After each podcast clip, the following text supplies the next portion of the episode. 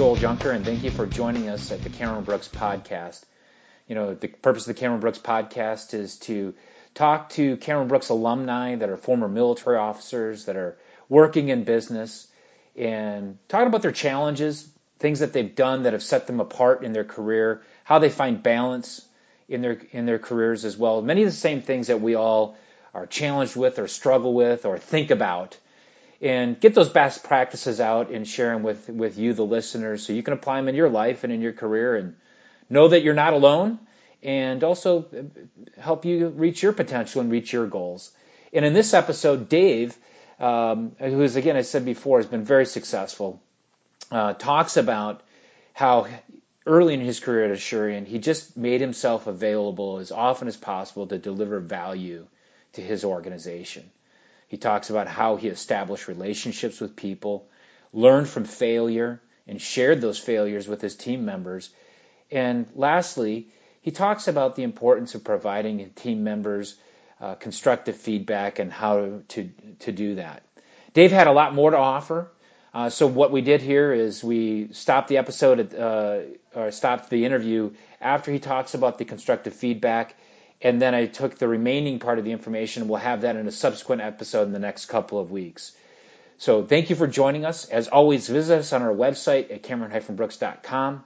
If you are a military officer thinking about making the transition, I encourage you to access our learning library, order a copy of the book PCS to Corporate America, um, and also uh, you can, if you're not a military officer but just looking for great career advice and career tips, there's other forums and things that you can subscribe to uh, from our website. So thank you for being with us and enjoy.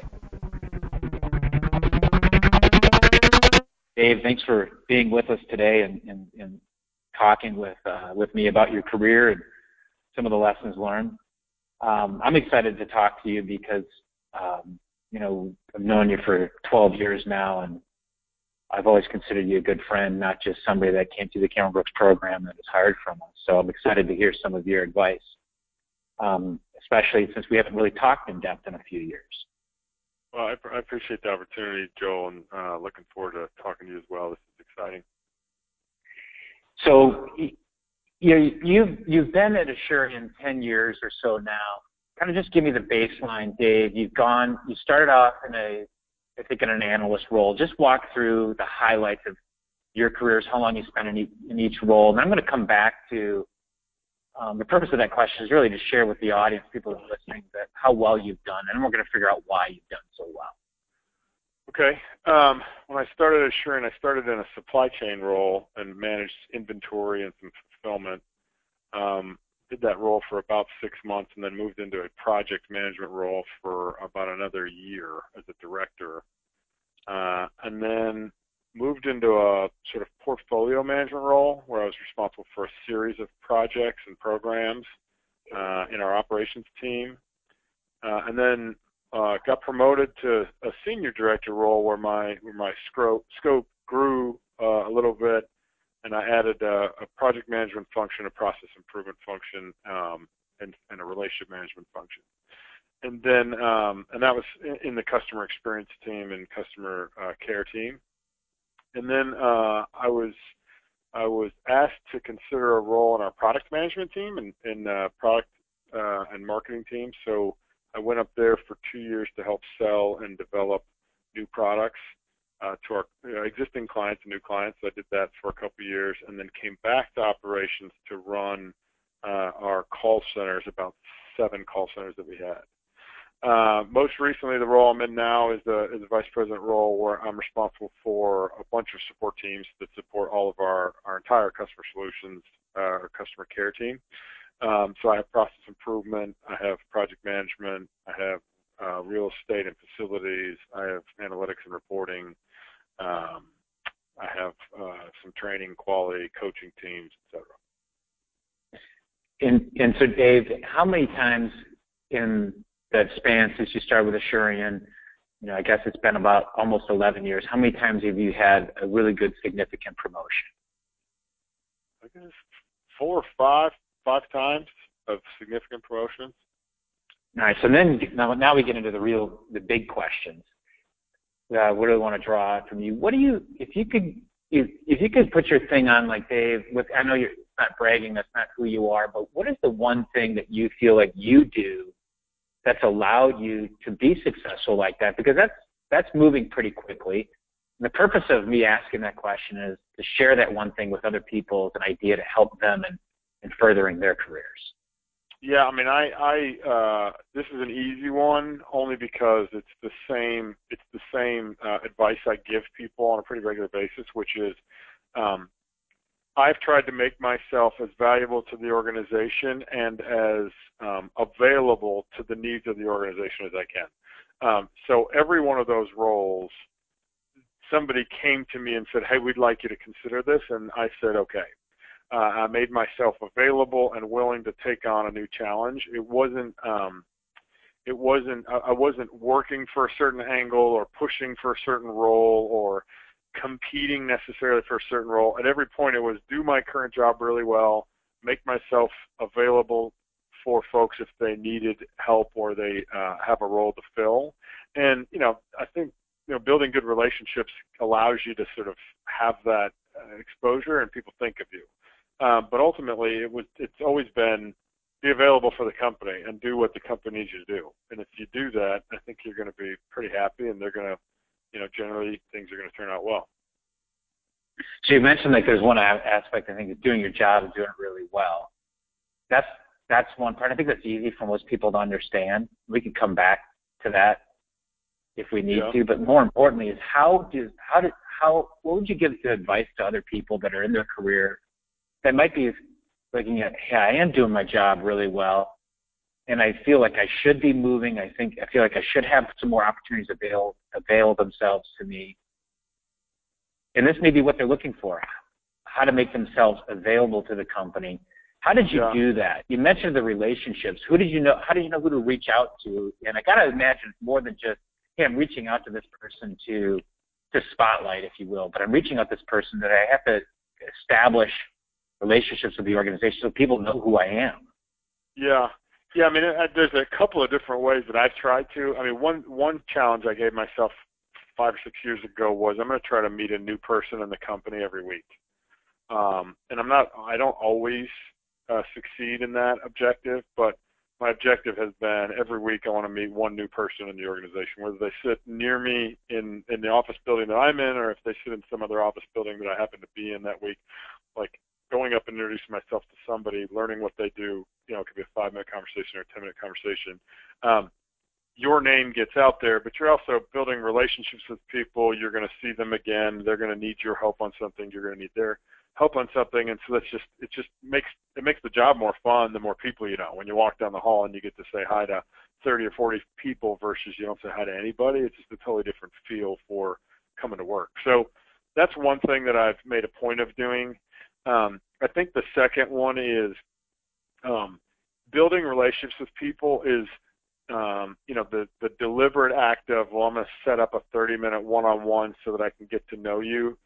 That doesn't constitute a relationship in my mind. That constitutes maybe a networking piece, but the difference is um, you know can you engage with somebody um, in a way that is not only work related um, and and when it is work related, can you be helpful to them? That to me is is is sort of the important piece. Can you find a way to be uh, to endear yourself to someone else on the team in a way that's helpful to them? Uh, and I think that's the most important sort of approach. It builds trust. It builds confidence people see you as somebody that's helpful, which I think is really important. And then someday down the road, they're going to come to you and go, "Hey, I got this opportunity. I want you to think about because all of my experiences with you have been really favorable and positive, and every time I talk to you, it feels like you're trying to be helpful. So now I got this role. I think it'd be great." And you know, it's kind of that. That to me has has always seemed to be a really positive um, way to approach it. The I think that you, you touched on something that uh, I, I share with the people we work with, those officers making the transition, and from my own experience as well, is that when I make got out, came to work for Cameron Brooks, I wanted to hit a home run like in the first year. I wanted to hit a home run and make a name for myself. And what I realized, it was really hard for me to hit a home run when I knew nothing. I had a lot of skills, but I didn't know anything. Yeah. So my mantra, my mantra, Dave, sounds like some of yours. Yours is add value wherever you can. Yep. And that didn't matter if I was typing up an email for somebody, if I was taking a, if I was loading a trailer where we were going to a conference and loading it really well, or figuring out how to save, I mean, as simple as eight thousand dollars a year in conference calls. Those simple things, and it's funny how those singles, and using the baseball term, those singles added up to uh, really creating my my reputation. Roger Cameron used to say, "Yeah, it'll be the big things that ultimately get you promoted, but it'll be the little things that'll create the reputation for you." And you're, and I think what the point you're making is that it's those little things that created the reputation, and the reputation is what brought people to you with an opportunity, saying, "Will you do this?" Yeah, and I think that um, I think that you know, I think that's exactly right, and I think that that reputation through through your work product, through the relationships you build, through the engagements that you have, I think that um, that's really useful in in opening doors as well. Uh, I, I mean, it sort of goes without saying that your reputation is gonna gonna help create some opportunities, but you know, it would be easy for you know, there's to be times where you don't do things well, you don't make a great first impression, or you you know you screwed up on something. That's to happen.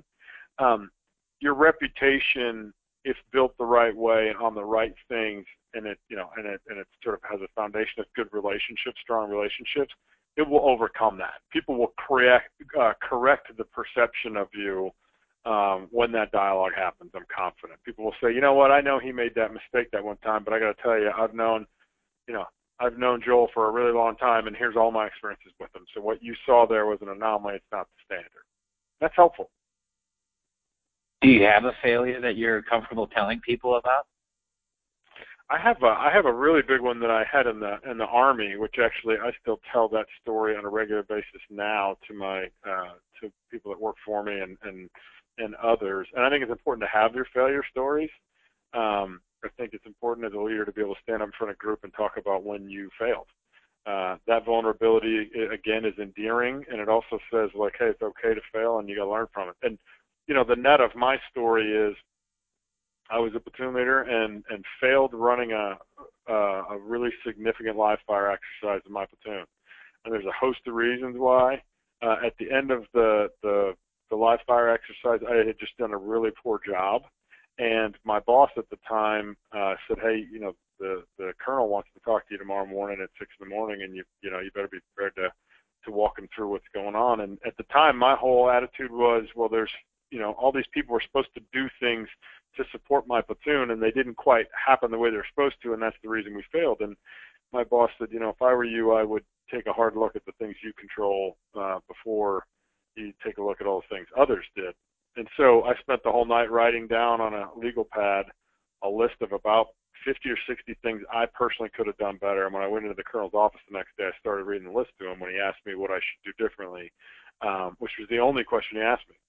And uh, I had a really long, detailed list of things, and I didn't get through probably 10 before he said, you know, I'm confident that you're going to be fine. You're going to get this right the next time. You know, get out of here, sort of thing and that was the end of it. But you know, had I gone in there with the attitude of let me tell you all the things other people should have done to make my platoon successful, versus what did I own, I'm sure the outcome would have been totally different. So, you know, the moral of the story is when things go poorly, I think as a leader you got to look at yourself first, and you gotta you got to really knuckle down and sort of take a hard look at what you could have done differently, regardless of the situation. That list might be exhaustive or it might be really short, but um, it's the one thing that you as a leader absolutely can control and should should inspect first. Can you uh, share a time, not necessarily exactly what happened, but maybe how you handled a one of your team members that failed to help them see to help them see it's okay to fail, but here's what it's important that you learn from it.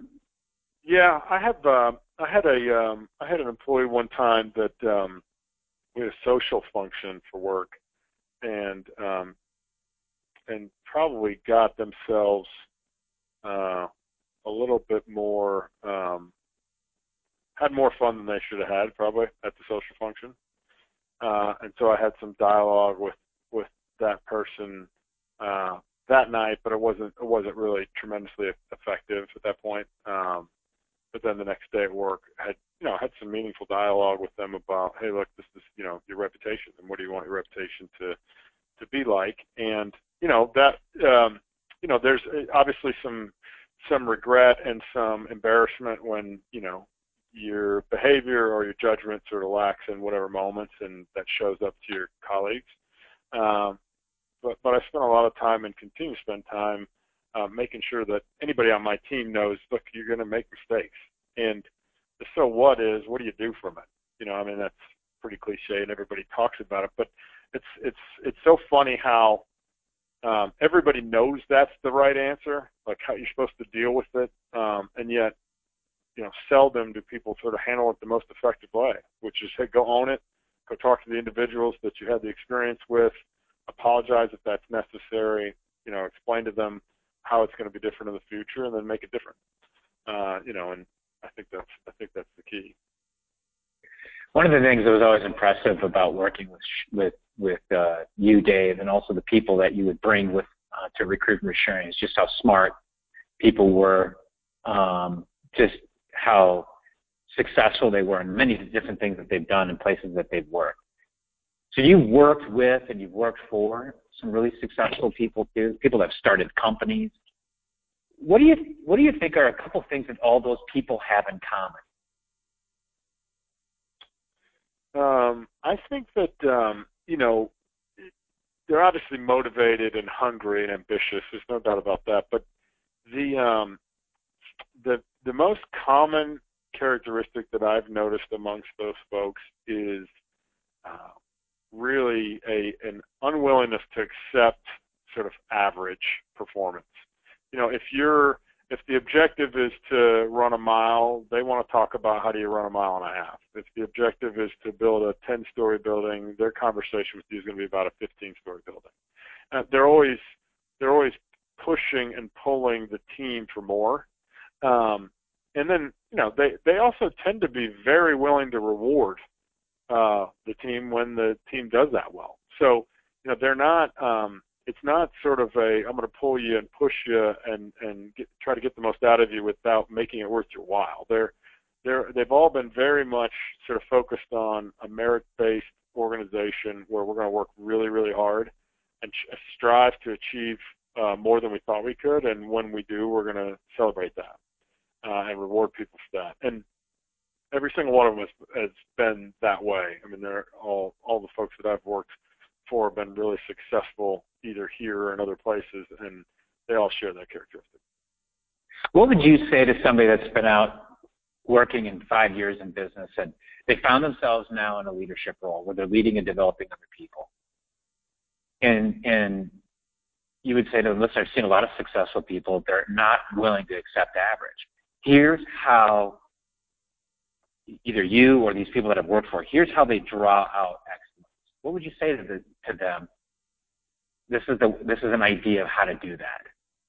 I mean, I tend to think that um, you know we as leaders, especially in, in business, a lot of times there's these um, there's these uncomfortable moments where you got to have conversations with folks about how they um, increase their performance or why a particular role that they're in is or isn't a great role for them.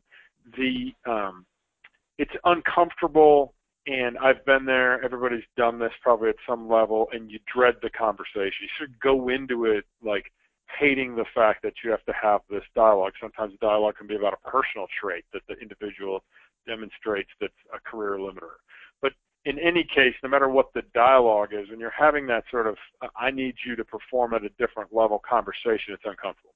And I have found over time, and I would advise people to not think of this. Chances are the individual knows when they're not performing well, uh, and or knows when they can perform even better. Like maybe they're performing well, but they can perform even better. They know it. So you're not the discomfort you have going into that conversation is largely your own discomfort. It's not the it's not that it will be all that shocking to the person on the other side of the room. And so I feel like, you know, being comfortable in that dialogue and being as candid and open and honest really is a disarming uh, element of the conversation. Now, that can't be the first time they've ever heard it. Uh, you know, you don't want to surprise people. You should be giving folks feedback along the way so that when you're connecting dots about maybe something more significant that they need to change, that they've heard it along the way.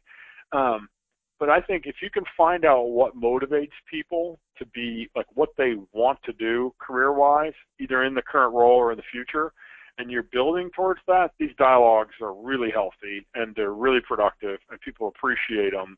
And it doesn't it doesn't feel like this ominous event, you know, of performance management or coaching. It feels like this really positive event that you can't wait to have.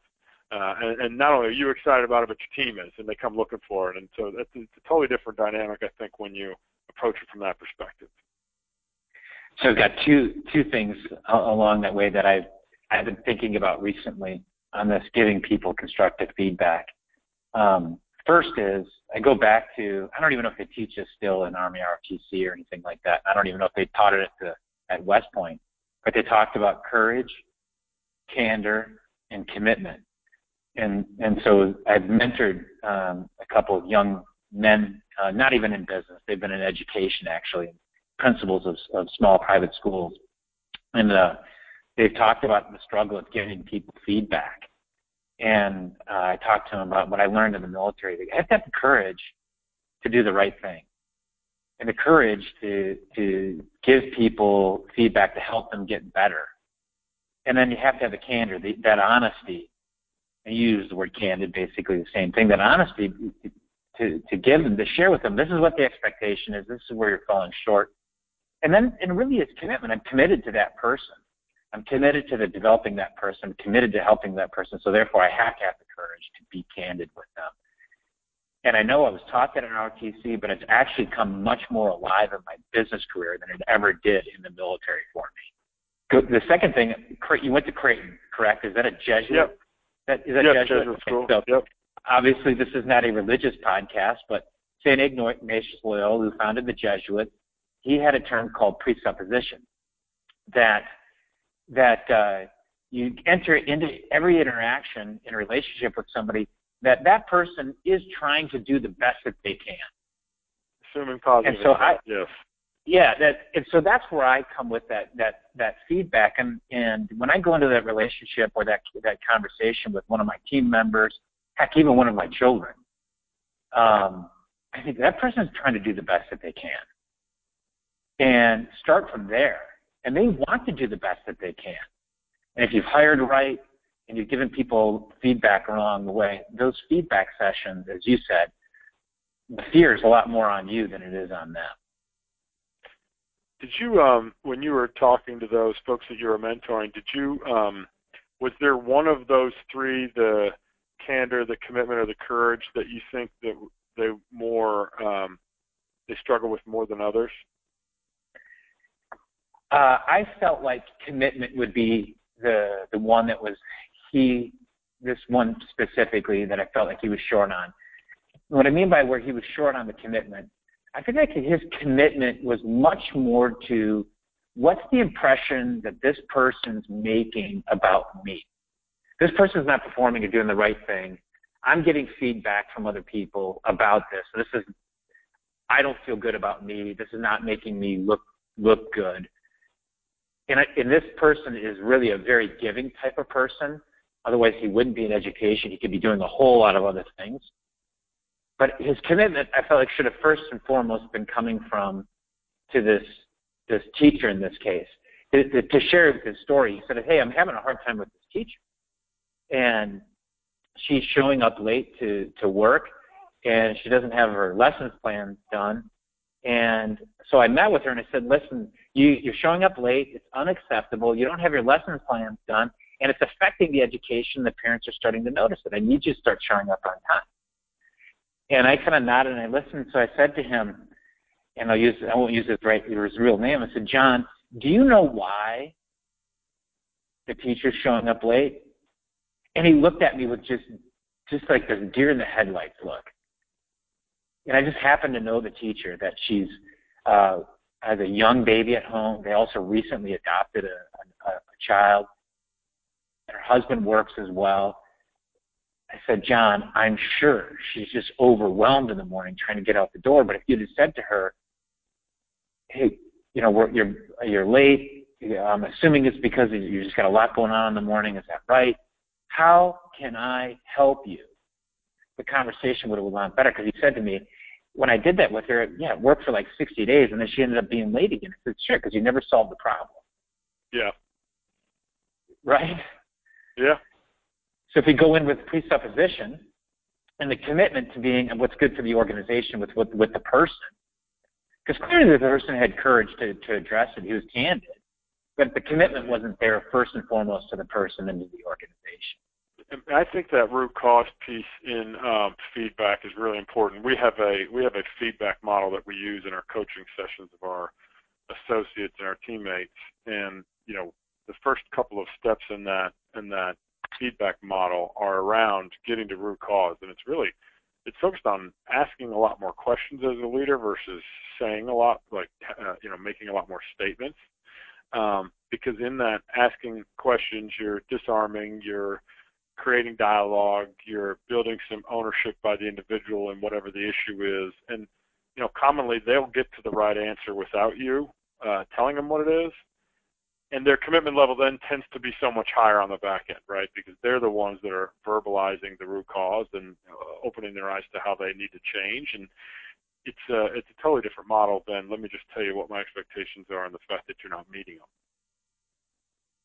It, it, it's exactly it. We make if we make so many judgments, as you started off saying before, that sometimes somebody will make a mistake we might label the person, we might make the judgment, it becomes permanent, becomes pervasive, whatever it may be.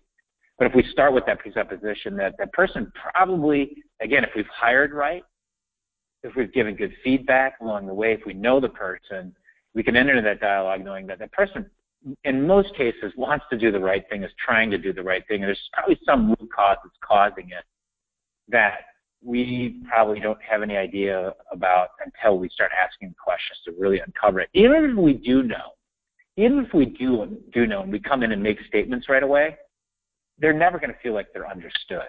And that's really yeah. important as a, as a leader is that your team members feel like they're understood because they're people. They have goals, they have hopes, they have dreams, they have, they have problems at home, just like we do.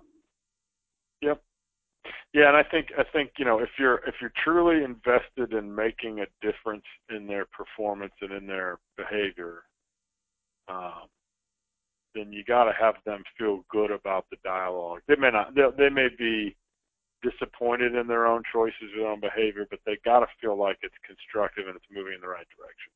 Because you know, commonly when that doesn't happen, I think you start to see people disengage even more, and then you've you've potentially lost lost their uh, their will and their excitement for the job or the company, and then that's just a downward spiral from that point.